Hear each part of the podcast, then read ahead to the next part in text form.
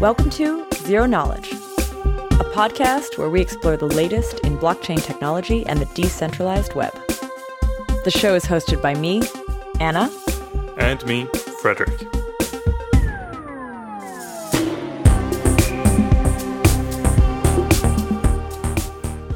In this episode, we sit down with Tomasz from Parity Technologies to talk about what a mempool is and the lifecycle of a transaction on the Ethereum network.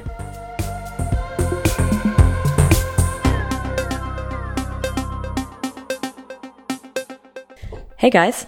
Hello, hello. Hey. Today we're going to do uh, another one oh one episode, which I'm uh, pretty excited about. This was originally a listener request, and um, it's a good topic. It's about the quote-unquote mempool or transaction queue or transaction pool. Like, it has a lot of names, and there's a lot of confusion around this. But basically, we're going to talk about the, the lifetime of a transaction, like where from leaving your computer to being in a block, what happens to it. And we have a, a special guest with us, which is uh, probably one of the best guests we could possibly have for this topic, because he wrote the transaction queue implementation in Parity. Uh, welcome, Tomasz. Hi there, Fred. Uh, thank you for the introduction. I actually wrote the transaction queue twice already. Once when I was starting in Parity, but then I figured that it's It's a good, um, it's a good time to do a rewrite after after some time, and, and I and I saw how shitty the previous code was.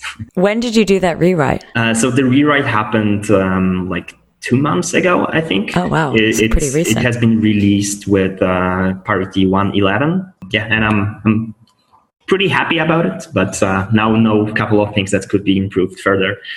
It was a big, big uh, improvement. Uh, did get a couple of comments from miners saying that it, it was performing a lot better, and uh, they were getting better block prop times and stuff like that. Yeah, but, but it was like a couple of changes contributed to, to this. It wasn't only only the transaction pool rewrite, but uh, yeah, it was pretty significant release actually.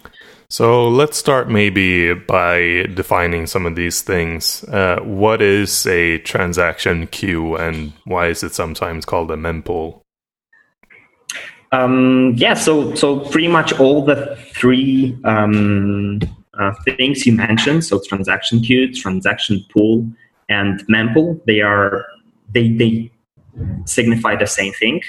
Um, so the um, mempool is, is sort of like Bitcoin nomenclature. Um, in Parity, we call it transaction queue mostly, and I think in Geth it's uh, it's called transaction pool. But they all mean the same thing. So if we are talking about mempool uh, in context of Ethereum, it means that the thing that stores the transactions uh, on your um, on your node locally and uh, propagates them to to the peers. And also, if you are mining, it's uh, it's used to determine what what are the uh, best candidates for the next block that you are actually mining.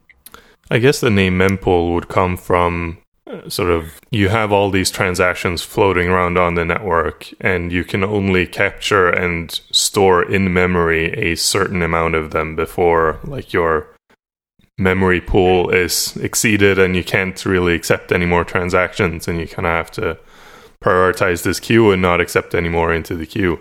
So I, I guess that's where the, the terminology comes from originally. I do like that word mempool. Um, it sounds like it should be the name of a band. Just throwing it out there in the world. I like it. Maybe it's uh, a future podcast uh, name or something. The mempool. Yeah, it sounds like that too. Cool. So Uh, yeah, we were talking about these transactions and uh, how they get into this transaction queue, but maybe we take a step back and, and look at like the, the network. What is the the Ethereum network exactly, and like how do these computers connect together? Yeah, um, Ethereum is Ethereum network is um, uh, just a bunch of computers connected together. Um, uh, obviously, we cannot connect to all of the computers running Ethereum clients, because like uh, it, it, there's too many of them, and and no uh, hardware will be able to to handle so, so many connections. So we we always only see like um, only couple of uh, nodes that are nearby us, and we only connect to a couple of them. So we create this kind of mesh of uh, of uh, connected computers. So um, if you want to send something in the network, it actually has to propagate through the network, because you only send it to, to the peers that you know about, and you hope that they will propagate it further to, to their peers until finally it gets to, to, to the recipient. And there are a couple of ways how we can um, connect to this network. So because it's completely decentralized, we don't really have a single server that you can, you know, go to and, and everyone can connect to. You actually have a couple of special peers, which are called uh, boot nodes. And those peers, uh, those nodes, they have many peers that, and they are able to kind of, you know, like um, show you the, the other part of the network. So you only know this, these peers as the, as the first point of contact. And then they tell you, hey, there is a bunch of other guys in that network, so maybe you will try to connect to them. You might get like better uh, connection, lo- lower latency to, to those other guys. So we are discovering that network uh, by first connecting to boot nodes, then connecting to other nodes, and they also can give you their peers. So you're discovering the, the entire network uh, through this way. And the second way to discover the network is to run the discovery protocol, uh, which is just kind of like broadcasting, hey, I am an Ethereum node. Uh, is there anyone else here uh, running an Ethereum node? And uh, the other guys can, can um, reply, and, and you can get connected. When you mentioned these boot nodes, is it, maybe I didn't fully understand that, but is that like a fixed, are these like special nodes, like individual special nodes, and it's always the same? It's not like it would change for different individuals. Boot nodes are um, just nodes that are hard-coded in the client, and it, it's, they doesn't have to be fixed. So th- that boot node list can be managed and can be changed by anyone. You can actually override the, the boot nodes when you are connecting to the network as well. It's just the nodes that we kind of see that are there, are maybe run by some companies like we, Parity. We, we also run a couple of boot nodes so people can connect to them. But it's, it doesn't mean they are required to connect to the network, if that makes any sense. So on a sort of basic le- level, the network is a distributed hash table or a D H T, or runs on a D H T. And this is like similar to how BitTorrent runs and how you can discover peers in BitTorrent. Um, but in a, in this sort of D H T structure, if you imagine the D- DHT, the distributed hash table, as being like a long list of all the peers in the network, then to discover this D H T and to like get the information from it, you need an entry point into the network. You can't, so you need someone to first tell you, like, where do I find information here? And either you can do what Tomasz said uh, of just like broadcasting widely and like pinging all local I Ps and then trying to ping, you know, all public I Ps, or search some I P space for another Ethereum node that can be your entry point. Or you pick one of these boot nodes. So Geth has a set of boot nodes. Parity has a, has another set of boot nodes. We have some overlapping servers in each, and these are just servers that have been shown to be reliable and well connected in the network. And so they serve as that entry point to give you the first sort of entryway into discovering the rest of the network. They don't have any sort of special trust. Uh, it's not that you're downloading the blockchain off of these and you trust, you know, what they're telling you or anything. So, so it's pretty much just to like speed up this process, right? Because like the, you know, completely decentralized way would be just to find a peer, uh, a random peer uh, that that is connected to the network, but it might take quite a long time. Maybe to continue, so you started talking a little bit about like the beginning of a transaction there, or you've talked about like how a network first gets connected, but I think it would be really cool to follow the journey of a transaction. Maybe you can like mm-hmm. walk us through where it goes and how it gets to a miner in the end. Okay, yeah. So, um, so with the transaction, so the first step to actually have your transaction included is to generate the transaction. And that happens locally on your computer, because every transaction in Ethereum network has to be signed with your private key. So obviously, like a good security practice is to not never share your private key with anyone. So on a on your trusted computer, you are signing the transaction, and then you are submitting that transaction. Um, perfect in a perfect situation, it would be submitting to your local node that is already connected to the network. And what happens is that that, tra that signed transaction is um, uh, tries to get to the pool. Um, so it has to go through uh, first the verification pipeline. So we check if the transaction is correct, uh, if um, if there is enough balance on your account to actually send that transaction, if you are paying enough, uh, if, if you um, if you declared enough gas uh, for the transaction. So if the gas limit is set um, correctly, the gas limit also cannot exceed the block gas limit. Um, there is also a parameter that controls like how much you want to pay for transaction execution. But when you are submitting that transaction to your local node, it doesn't matter that much uh, in um, in the in how fast it will get propagated through the network from your local node, because we prioritize local transactions uh, always. So your transaction gets like a priority boost because it's it's just yours and you want to get it out first. Um, yeah. So so when it gets to the pool, then we start to propagate that transactions to, to other peers. So what happens is that imagine that you are connected to a hundred of peers. Uh, we don't spam the network. Uh, we don't send it to all the hundred peers at once. Rather, we select uh, some random peers from, from all the, all the ones that you are connected to. And we propagate first to those random peers. And we repeat that process every a second, I think, or a second and a half, and then we select more random peers and send to them um, again. Uh, we also store who did we send the transaction to and also who did we receive the transaction from, so that we don't really send the same transaction twice to other peers. It's, it's considered like a bad behavior, so the, the other end might actually penalize us for doing that, so they can disconnect us if they don't like it.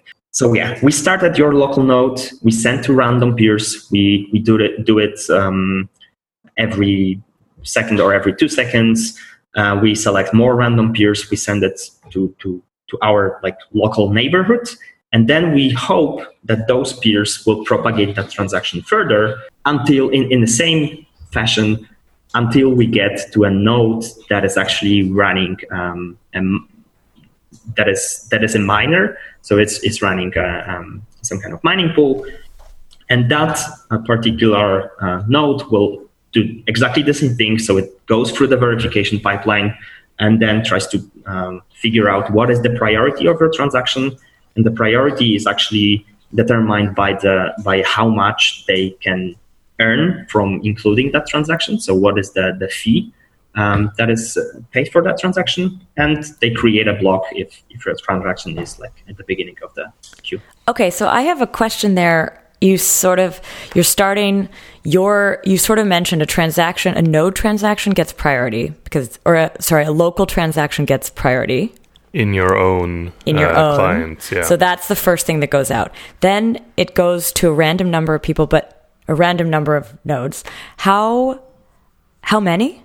Uh, so the, the, the precise formula is like x over square root of x, okay, if I remember correctly.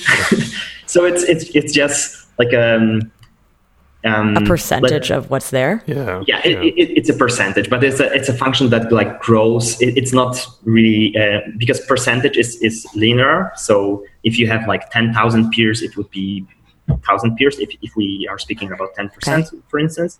But we are trying to keep this like very limited. So, so this function is like growing slowly. So even if you have a network of, and, and you are connected to thousands or tens of thousands of peers, you will only send to up to, I don't know, like hundreds. Okay, okay. What What's At- the reasoning behind doing this rather than just like instantly sending to everyone? Uh, it's just like, actually, I'm I'm, I'm not... quite sure. I think it's just like politeness and uh, preventing network con contention, because like those other peers, they are, are connected between each other as well. Um, so there is a good chance that uh, they're gonna like gossip that transaction between themselves uh, in the future. And then because we are monitoring the transaction that the other peers are sending to us, so we we, we kind of send a bunch of transactions, we, we save your bandwidth, so we, you don't spam the, the, the network with your transaction, because then there is a high chance that uh, it, it, it will get propagated anyway. Is it sort of to avoid duplication of work, or like you just, you only want, like how many, once you send it out to that first group of random nodes, like how many do you need to pick it up to keep it going? Like, are you looking for a certain percentage to keep pushing it, or do they all push it? That's, I guess, what I'm kind of confused on there. So, so every every peer in the network have their subjective view of what the mempool is. So we don't really have like this, you know, like global consensus uh, on on the mempool itself. Uh, so every node is able to choose like any transaction they want uh, to to propagate faster or to propagate slower. The, um, this kind of like um, game theoretic uh, agreed upon uh, way of doing that is to. to prioritize transactions that that are um, paying the most fee to the miners. And this is what other peers are also doing because they have like a good chance of including in a block. But um, yeah, this is this is just like um, the expected behavior of the peers, because there is no way to prove that you actually like receive the transaction and then propagate it further. So you don't you cannot really, you know, like penalize other peers for not following the, the protocol. This is like completely, completely subjective. I think this is all sort of within the definition of what a gossip protocol is. And gossip is a very broad term of like, it's not a specific defined protocol. And there's been a, a lot of analysis done on gossip style protocols where you, you know, look at how fast do things spread, and exactly those questions of like how many people do you need to pick it up to actually propagate to the whole net- network and stuff like that. I don't think there, I've ne- not seen any conclusive answers on like this is the exact number that you should have and expect them.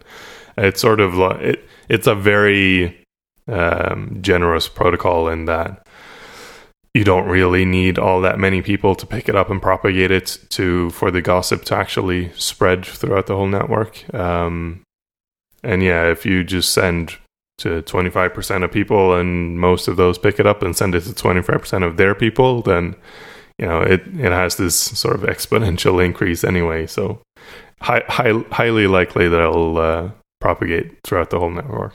Just to sort of to go back to that thing about prioritizing the local transactions. So like if a, if a node picks up just a different transaction from a mempool and then it's also sending its own transactions, it would prioritize its local transactions over that.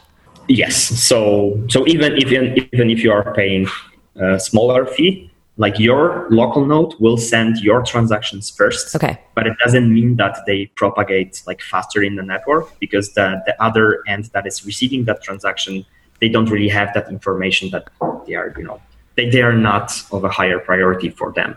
So. How many, like, so a node is pushing out its own transactions and then propagating other transactions. How many transactions maybe per second does a node deal with? Or maybe, I don't know what, what your time frame is, but I'm just curious. So, so I think we didn't really do like benchmarks how how fast we can uh, propagate transactions or how fast we can uh, receive transactions. Uh, but I think there was a, a point where uh, a point in time in, when in Ethereum main network there was like one hundred fifty thousand transactions uh, floating around in the network. Uh, because like the blocks were full, the, the, the fees were increasing, and there were there was a lot of pending transactions. And uh, yeah, at that point in time, I, I was spending some time doing optimization of the transaction uh, queue, because we uh, we saw increased C P U usage of the nodes. Um, but yeah, it it was handling that that amount correctly. So so. Um, but I don't have like uh, numbers in terms of, of, of throughput, how how fast we can propagate. Do you have even like a sense of it though? I'm just trying to imagine if it's like twelve or like hundreds or like thousands, like any anything. So so I think we are. Um, I, I would have to check the numbers, but uh, uh, like if if you are creating an Ethereum block, right? Uh, current gas limits allow you to, I think, store two hundred transactions. So um, even if we could send more, it doesn't really make sense to to propagate more transactions than for the next like two or three blocks. So actually in Parity, currently we um, the limit of how many transactions we propagate to the network is uh, um, current block capacity um, like multiplied by, by two or by three. So we try to propagate transactions for the next three blocks. Um, but if you if you want to be selfish, you can actually like you know send your transactions as fast as your like you know hardware uh, supports that. So that. The only issue might be that the other peers might not be able to like keep up with uh, all the transactions that you are sending to them, and they may decide that they want to they don't want to be connected to you because you are like spam, spamming them with the, the transactions. So I, I don't really have the numbers, uh, but uh, we are sending like um, six hundred transactions every second currently uh, in Parity uh, Ethereum on the on the mainnet, because this is like how much we actually have to send. But we, it it would be really easy to send way more. Uh, it would just like increase your C P U usage and, and bandwidth on the node. Yeah, so I mean, there there's a difference here between what a node can do and what a node needs to do. So I just looked up on, on Etherscan, and there's currently sixty thousand pending transactions in the mempool. And uh, it's quite a lot, but it's not like outrageously long, like Tomasz was saying, there's been one hundred fifty thousand plus sometimes. Um, and uh, I know we've run some benchmarks on um, like not only propagating transactions, but like actually including them in blocks on like P O A networks in closed environments between two nodes or whatever. And the the bottleneck is never the... you know, the propagation time. Like you, we could probably propagate fifty thousand transactions in a matter of a couple of seconds. Uh, so the, the the slower thing is like validating these transactions, um, running them, like including them in blocks and all this other stuff. Yeah, actually validation is kind of two parts. So one part can be done completely in memory and it's just like C P U bound, and this was never a limit um, as well. But the, the, the like the heaviest part is actually running the transaction, so writing something to the to the state tree or reading something from the state tree, because it's usually stored on the disk and it requires a couple of, of disk random disk reads or disk writes, and it's it's really slow. It's it's currently the limiting factor for uh, for Ethereum network. I think the so the reason that I'm asking the question I first asked, which was like the reason I'm just trying to imagine what the node is doing, kind of at what frequency it's doing that. So the node itself, like it's sending local transactions, it's propagating other transactions that it's picking up. And I'm just wondering, is this like, is it pinging at a beat of like this? Is it like fat? Like that's, that's, that's sort of what I'm trying to get to. I'm just trying to envision how that thing itself is working. Yeah, so so it's it's like interval based. So every second we are doing quite a lot of work. We are taking the the like the the best transactions that we have in a pool. Uh, we are taking up to, let's say, uh, a thousand transactions from the pool, and we are trying to send it to to this random peers. But first we need to figure out, or or if we send some transactions in the past to that peer as well, or we maybe receive some transaction from that peer. So we are doing this like difference, what has to be sent, what what uh, that peer already knows about, and it happens every second. And also, like in between that time, we're actually handling all the requests that other peers might, might sending might sending to us. So they either like propagate transactions to us, so we need to verify them, include them in the pool, or they might request some data from us, like um, block headers or, or block bodies uh, of the past blocks as well. So there is like quite a lot of things happening in the node every cool. every second. There, so your question is, is I think it's a good one, because it also sort of highlights, we get quite a lot of questions or complaints about Parity getting slower over time. And from a normal user's point of view, it's like using more disk. It's using way more C P U than it used to do. And it's just like it's way slower. Like why... every release it seems to be getting worse, and that's not because Parity is getting worse, it's because the network is getting more congested and the blockchain is getting bigger. And a common misconception of like the C P U increase is actually there's now so much transaction spam, there's all of these bots like trading on decentralized exchanges trying to overbid each other on uh, gas prices and things like that. So what happens in a bidding war in between two bots, for instance, is they send a transaction um, with, you know, one Gwei as their gas price. And then uh, another bot sends one with one point one Gwei as their transaction price, uh, gas price, the exact same transaction. And so the bot number one says, hey, you're not going to beat me to this because this trade is still profitable if I get it through. So they send another transaction at one point two, like superseding their previous transaction. So they keep doing this bidding war on, like, in the transaction pool. And this only happens in the transaction pool. It it's never shown on the blockchain that this happened. They they only, like, the blockchain only sees the one that was actually included at the end.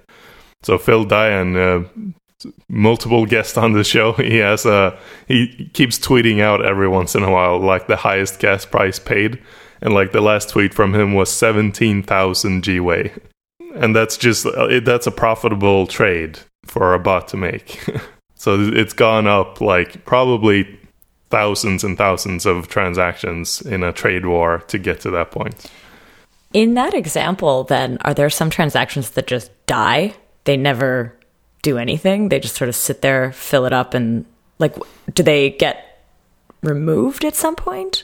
Yeah, I think this is a good question as well, because it ties into um, what happens when a transaction gets stuck and you want to, like, redo it at a higher gas price or something to make sure that it gets included. So, so in Ethereum, um, transactions doesn't really have an expiry date, so they can they can be in a mempool for forever, pretty much. If uh, if the, um, like if other transactions are actually higher priority, so they pay more fee and they are included first. And um, also um, in Ethereum, we have something that is called nonce that serves uh, two purposes. First purpose is to, to have uh, replay protection for your account. Um, so when you are doing a transfer transaction, uh, you, you actually want to do, like, only one transfer to a specific person, right? You don't really want anyone else to take that transaction, put it in a blockchain again, and do the tra- transfers for the second time.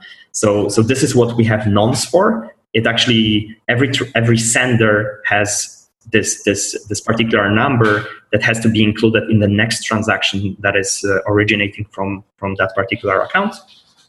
And also, nonce uh, allows you to order the transactions. So first, you have to process transactions with uh, lower nonces, and then. And only if transaction with, say, nonce five is processed, you can only then process the transaction with nonce six. So if you send a transaction um, with a very low gas price, and then you try to send more transaction from the same account, and even if you try to increase the gas price, so you try to increase the priority of the next transaction, transactions, this one first one might actually be, like, blocking all, all of this this uh, other transactions, because it has to be included first. It's what the what the protocol says, but it's not included because it's, like, low priority and it's blo- blocking this this higher priority transactions. So what you can do is actually you you have to resubmit that same transaction, so use the same nonce for the second time, but specify higher gas price. And this is what Fred already mentioned. This is how this, like, trading wars happens. So they are sending a, a next transaction, but they are then sending an update for that particular transaction, trying to overbid uh, them, themselves. So, like, increase the gas price, and then that's uh, that actually, like, pushes out the, the old transaction from the pool. Uh, we also have a DDoS protection there, because you could you could just increase the gas price by one way, and it would. It should replace the transaction, but to prevent the nodes from doing too too much stuff, and especially miners from actually um, replacing those transactions from the block, we uh, specify that the, the minimal gas price increase has to be at least, like, twelve percent. This nonce question. So when we actually we did an episode about blocks and block headers, and there was a non, nonce a nonce was used there as well. Is this related, or is that a completely different use of a nonce? It's a it's a different one. Okay. But so nonce is a general yeah. term. It just means yeah nonsense number. But yeah, number I guess that's in, sort in of in increasing. A, yeah, in uh, in the transaction, it's actually um, Yeah, it's it's a transaction numbering scheme, so okay. It is a strictly increasing thing. Whereas in, in the block header, the nonce is what produces the proof of work result that you are looking for. So when a transaction, a new transaction with the same nonce gets posted, what happened? Like, does the node just remove the old one from the transaction queue and forget about it, or is is there some procedure happening there? Uh, yes, uh, the the new transaction, if it so if it oc- occupies, let's say, the same slot, so the same like sender plus nonce uh, slot, uh, we actually replace the old transaction. We forget about the old transaction and only include the the, the new one. Um, yeah, but but those transactions will will never really die. I mean, for them to die, you would have to kind of force every node in the network that has ever seen that transaction to forget about that transaction and to stop propagating that. But it's it's something that won't really happen for, for sure. I mean, it's impossible. So so they never die, but they are just like never included and never get to, to any block. So they they kind of stuck forever. Where do they do they live somewhere? Do you see them? Can you see them? I mean, it depends on the um, on the peers that are storing it. So um, because the pool is is limited. So if you have enough capacity to store all those transactions that won't really be included, like will never be included, then sure, like from time to time, you might even propagate that transaction to some to some other peers. Uh, but yeah, and, and we have a couple of nodes in the network, for instance, Etherscan. Uh, they are they are they are having like really large pools, and they are storing all transactions that they have seen. Um, and uh, repropagating all the transactions that they have seen in the in the past, so they are kind of like making sure it, it, it won't die. But uh, yeah, but most nodes' mempools will be smaller, and so it will just drop off. Like it just won't be included. Yes, but it, it might like you know uh, it might drop off at some point and then reappear at some other point, just to be like pushed out by by some other transactions in the future again. So it might be kind of like flipping.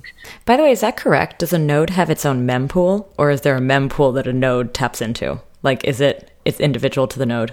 Okay, so so every every node in the network has its own mempool, and it's it's like this subjective view of uh, all the transactions that they have seen ordered by the priority and, and, and the nonce. So there is no global mempool that everyone is using. It's just like, I saw those transactions. They seem valid to me.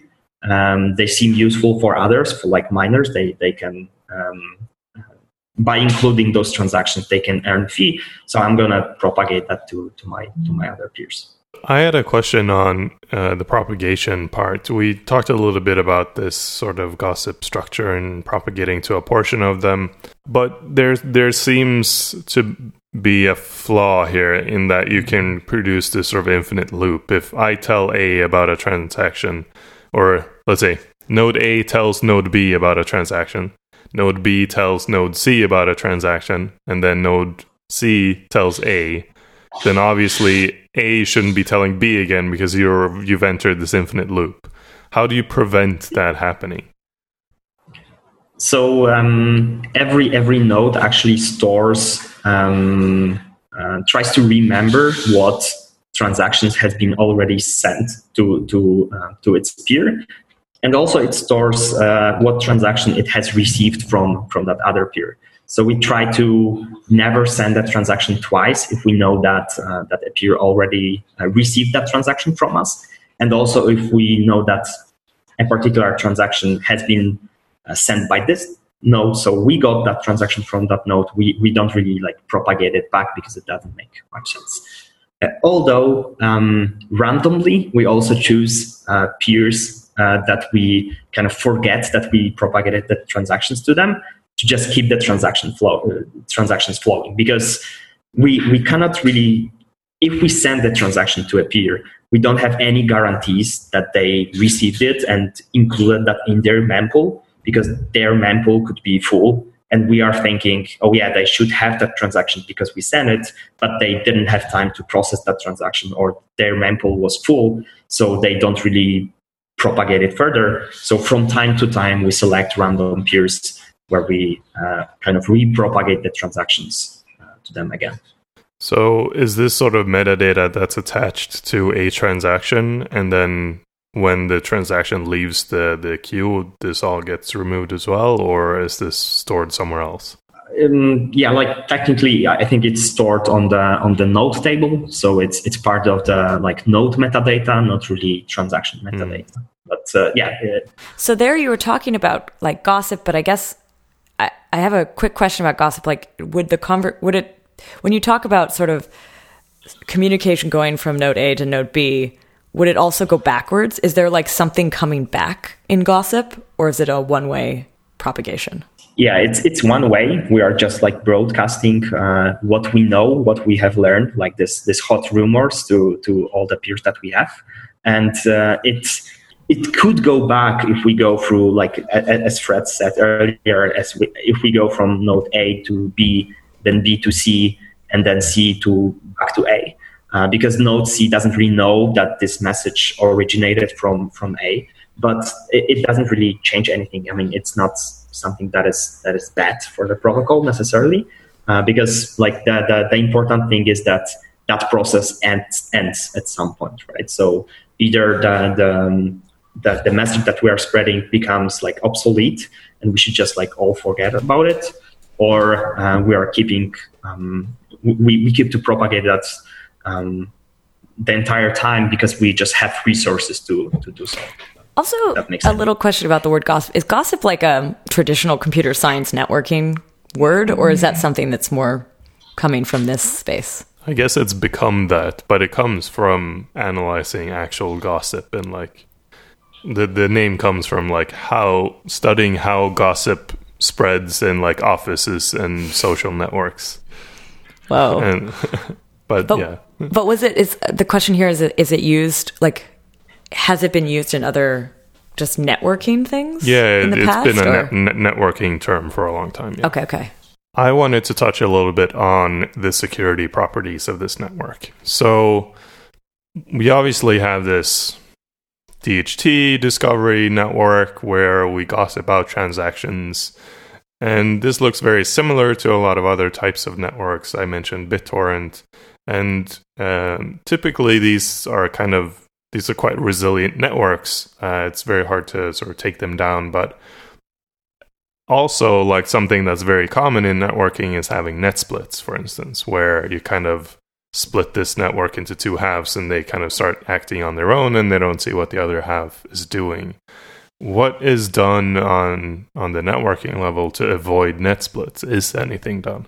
Um, so there, there's nothing done to to prevent the, the network splits uh, on the network level, um, because that that's that's actually like the, the whole point um, with uh, with the decentralized networks, that Uh, we only see like a subset of the network. We are never connected to the to all the peers. We are never like connecting. Uh, we we never like form this like fully connected graph. So we only see this this small part, and we hope that the network is connected at some. And and even if we disconnect for a short period of time, if the network split happens, uh, when we reconnect back, Uh, we we will still go get into a consensus like what what is the, the world what, what the world should look like, and, and what's the state of the network after after that split. Yeah, I mean, so a net split would essentially mean that you're creating a temporary fork until that net split is resolved, and then you might have to reorg, you know, in varyingly long chains depending on how long the net split was. But something that I'm like curious about it, and if anyone has done any study of, is we have a lot of the mining power in China, and China has the Great Firewall. What if they suddenly managed to split off like all Western miners from all Chinese miners? You could potentially have a very long fork to deal with. Yeah. But here you're talking about the miners splitting, but what if like just nodes, like could nodes just go in different directions? Like there, nothing gets written to the blockchain. It's just the mempools change, or like maybe the priorities in them are different. Like, do you actually have to reorg anything from that? No. So what would happen if um, a bunch of just normal clients net splits? Like, say you have a small group split off for some reason. all the transactions they're trying to send and trying to propagate out would be stuck in just their little group. And it would be stuck in their little group and never really propagate to a miner until they can reconnect to the whole network. And then they propagate all of this at once, and like it would spread to a miner at that point. So the worst case scenario of a net split for like a normal person is that their transaction gets delayed, which, I mean, could be bad, but it's less bad than a long fork. And um, the network part and the mempool part is not really um, part of the consensus. So we don't really need to, you know, have a, a shared and, and common uh, view that we all agreed upon. Uh, it's just like subjective to every node. It's just, as I said earlier, like all the things that I have seen and think that might be useful for others, but uh, I can make my own decisions on how do I prioritize that, if if I propagate the transactions further, and so on. For instance, uh, in Ethereum, uh, we have light nodes, and light nodes pretty much don't have the state, so they are not really able to verify the transactions entirely. So what we do, we, we they don't really propagate the transactions at all. They receive the transactions, they they just ignore them, and they never send uh, other transactions than your local ones to, to other peers, because they are not able to verify if they are if they are correct or not. Or maybe they, they are able to verify that, but it's like it would take too much resources for them to do so, because they would have to pull the, the verification, um, the data that they need for the verification from, from other peers anyway. Which makes sense for transactions that you really care about, like your own, but it doesn't make sense for all the transactions flowing through the network. Exactly. Given the design of this network, why can't I just send a billion transactions and take this whole thing down? Um, you could. I mean, you could send those transactions. You probably couldn't uh, take the whole thing down, because first, you're only connected to a limited number of peers, so you're just like spamming those peers. Then uh, these peers, uh, like the transaction is received by them, and it goes to this verification pipeline. And we make sure that this verification pipeline first does all the checks that are like really cheap to do. So for instance, checking the structure of the transaction, um, the consistency, the uh, the minimal, the base gas, uh, if it's if it's um, if it's enough to um, to cover the, the the base gas for the for the transaction. Then the signature, and this is actually like pretty um, pretty expensive part. And then we check the, the balance and the and the state. But anyway, all those checks are are really cheap compared to actually running those transactions. So if those transactions are um, not valid in um, uh, in one of those checks, we will reject them really, really fast. So you would have to have like really huge computing power to generate thousands, generate and sign thousand transactions uh, um, that would not be rejected in this like early checks in the in the verification pipeline. In this verification pipeline, do you also look for identical transactions? Like, like if it was just like the exact same thing over and over and over and over again, would that also be something that's found in that process? Mm-hmm. That's that's actually one of the first check that we are doing. So we are checking if the transaction is already in the mempool. We are using hash of the transaction for this, and like hashing is is quite cheap. And then we are checking if that transaction is already in the in the blockchain, which is like a little bit more expensive, but but still ch- uh, cheap. And uh, recently, with the changes that we did with Parity one eleven, we actually also have a cache for the transactions that we have seen in the past, but we know that are going to be rejected from the pool. So we are going through this verification pipeline. Then we figure out, okay, this is an invalid transaction. So we reject it, but we also store the hash so that when we see it again, because it's like through this gossip protocol, it's it, we receive that somehow again, we actually uh, reject it like much faster. It's all those checks plus the fact that even if you were to um, try to mount a successful attack in this way, you're only attacking your peers. So even if you manage to DDoS and take down your peers, so what, you've taken down twenty-five of the thousands on the network. You kind of have to move on and try to take down the next. You know, even if you connect to a thousand and take down a thousand, then uh, yeah, you're kind of messing with people. It would be annoying for those that you're sending shit to. Uh, but you wouldn't take down the network because you would have to like move on and take down the next set. And by that time, like you're not attacking the first set anymore. And so you are kind of, yeah. You've let them be free. But what yeah. about those, like, is there any mechanism to like sort of shun a bad actor, a bad node? I don't think we have anything implemented currently, but uh, we could implement some kind of reputation system. Um, It could either be like, you know, off-chain and subjective. So if you see a node that is like sending you too many transactions and it's actually causing you a lot of, um, it, it, it generates like a lot of resource usage on your side, you can disconnect that node and, and uh, change the um, reputation of that node. Or we could also build something on-chain. Um, we would just have to provide some proofs of this kind of like misbehavior so that other nodes can, can also know that. But the problem is that uh, like it's subjective to something that is called civil attacks. So the attacker, if, if they see that they are kind of like blacklisted or someone figure out that they are malicious, they can just generate a new identity and start all over again. So you just explained sort of a scenario where somebody would attack the network, but I'm not really clear. Like from what you said, is it possible to actually take it down? Or, like, is it possible to actually affect it? But but um, you, you can't really attack the entire network, but you can do a targeted attack, right? If you if you actually, like, somehow figure out that that particular peers are mining, you can you can target your attack to, to the miners. And they are kind of like this, this weak part of the, the entire network, right? But uh, hopefully the miners are, um, you know, protecting them themselves correctly. So there are a couple of ways to to avoid that, like um, mining on two nodes in parallel, or um, preventing too many peers from connecting to your uh, to your mining node. I mean, so it would obviously theoretically be possible to attack the network and actually take it down. But, like, it just requires enough resources. Let's say there's ten thousand nodes on this network. You can lurk in the discovery process for months, try to discover all of these ten thousand peers, and just like keep running the discovery algorithm for months and months. If eventually you'll have a significant portion of the network discovered.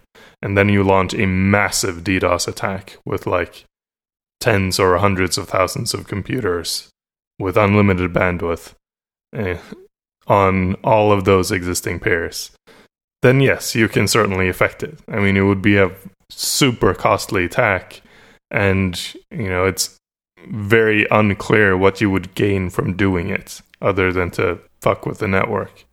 Uh, and would that just that would just knock it offline for like a, a little bit?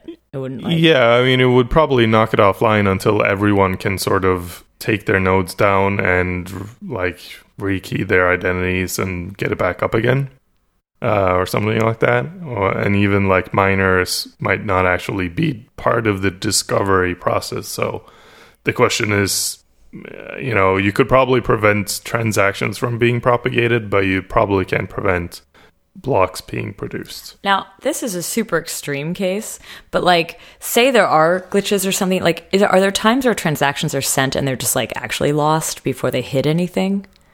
Like, are there cases of that? Oh yeah, sure. Um, because like either you're propagating that to a peer that just goes offline right after it receives the transaction, or um, your transaction fee is too low to get that transaction propagated over the over the network. Because like mm, we all, when you are choosing a fee, we also have something that uh, is called gas price fee oracle, and we are using um, last uh, transactions that are uh, in the last one hundred blocks, and we are trying to average the gas price for that.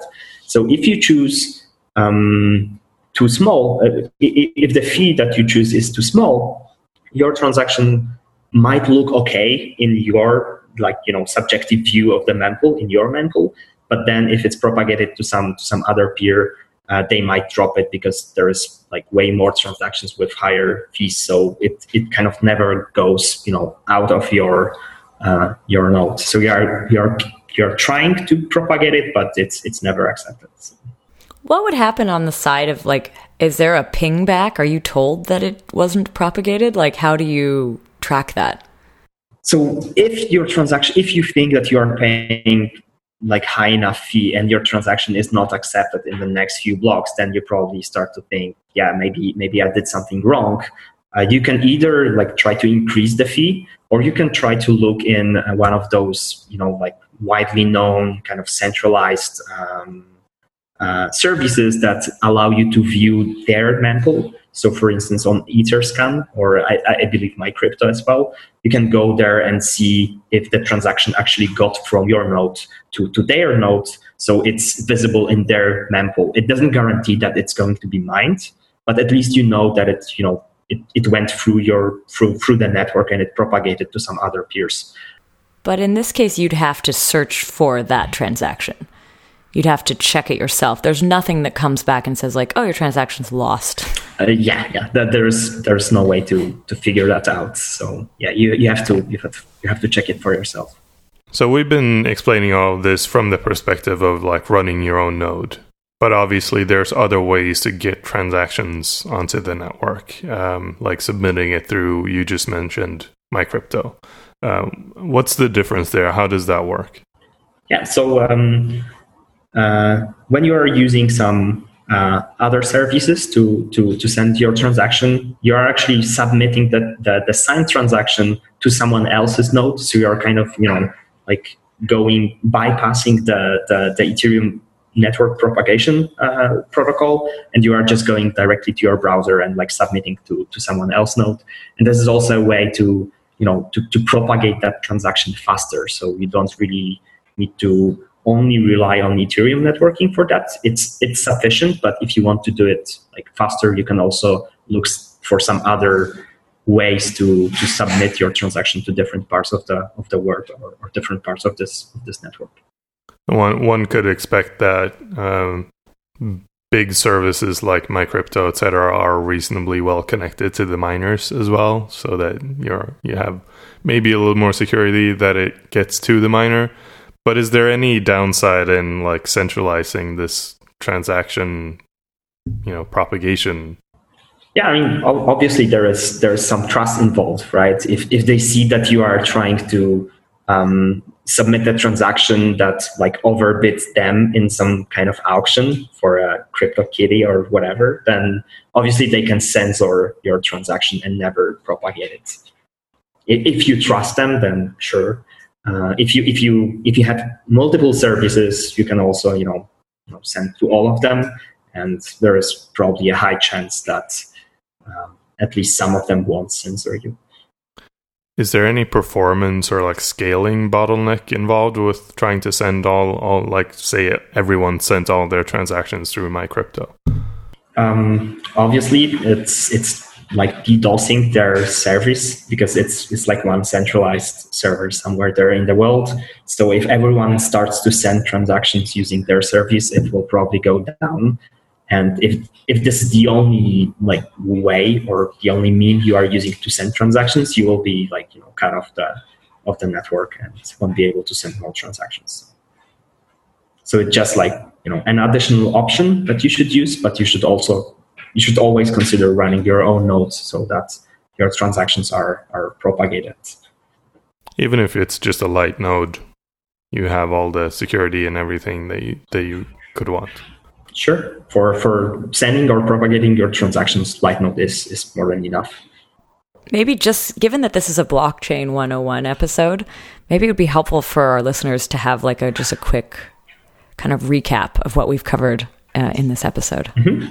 So, so we were talking about how you can create and uh, propagate transactions over the network, and what are the uh, what, how how how it happens.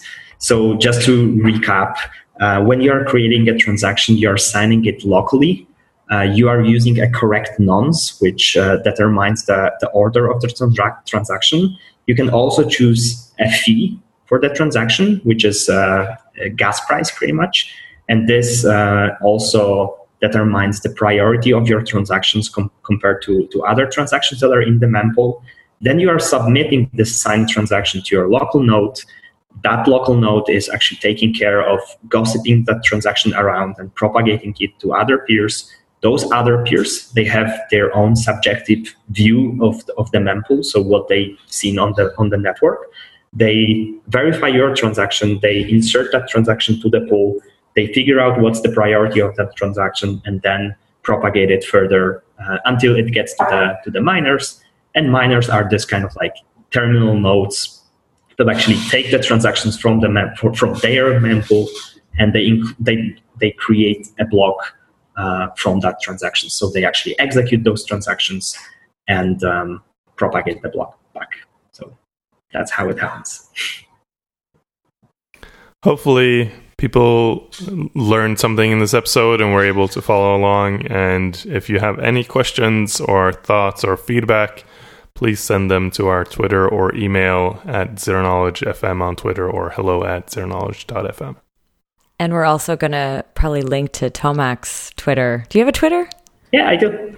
Cool. So we'll link to yours in our show notes as well.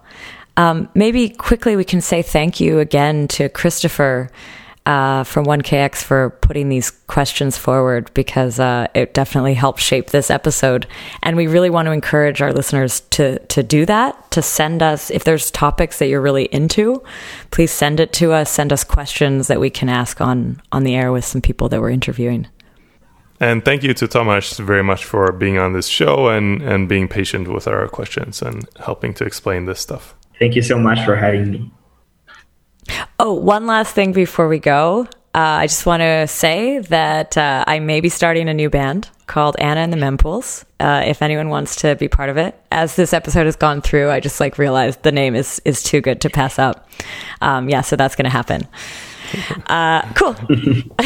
Okay. So to our listeners, uh, thanks again for coming on this journey, and thanks for listening. Thanks for listening.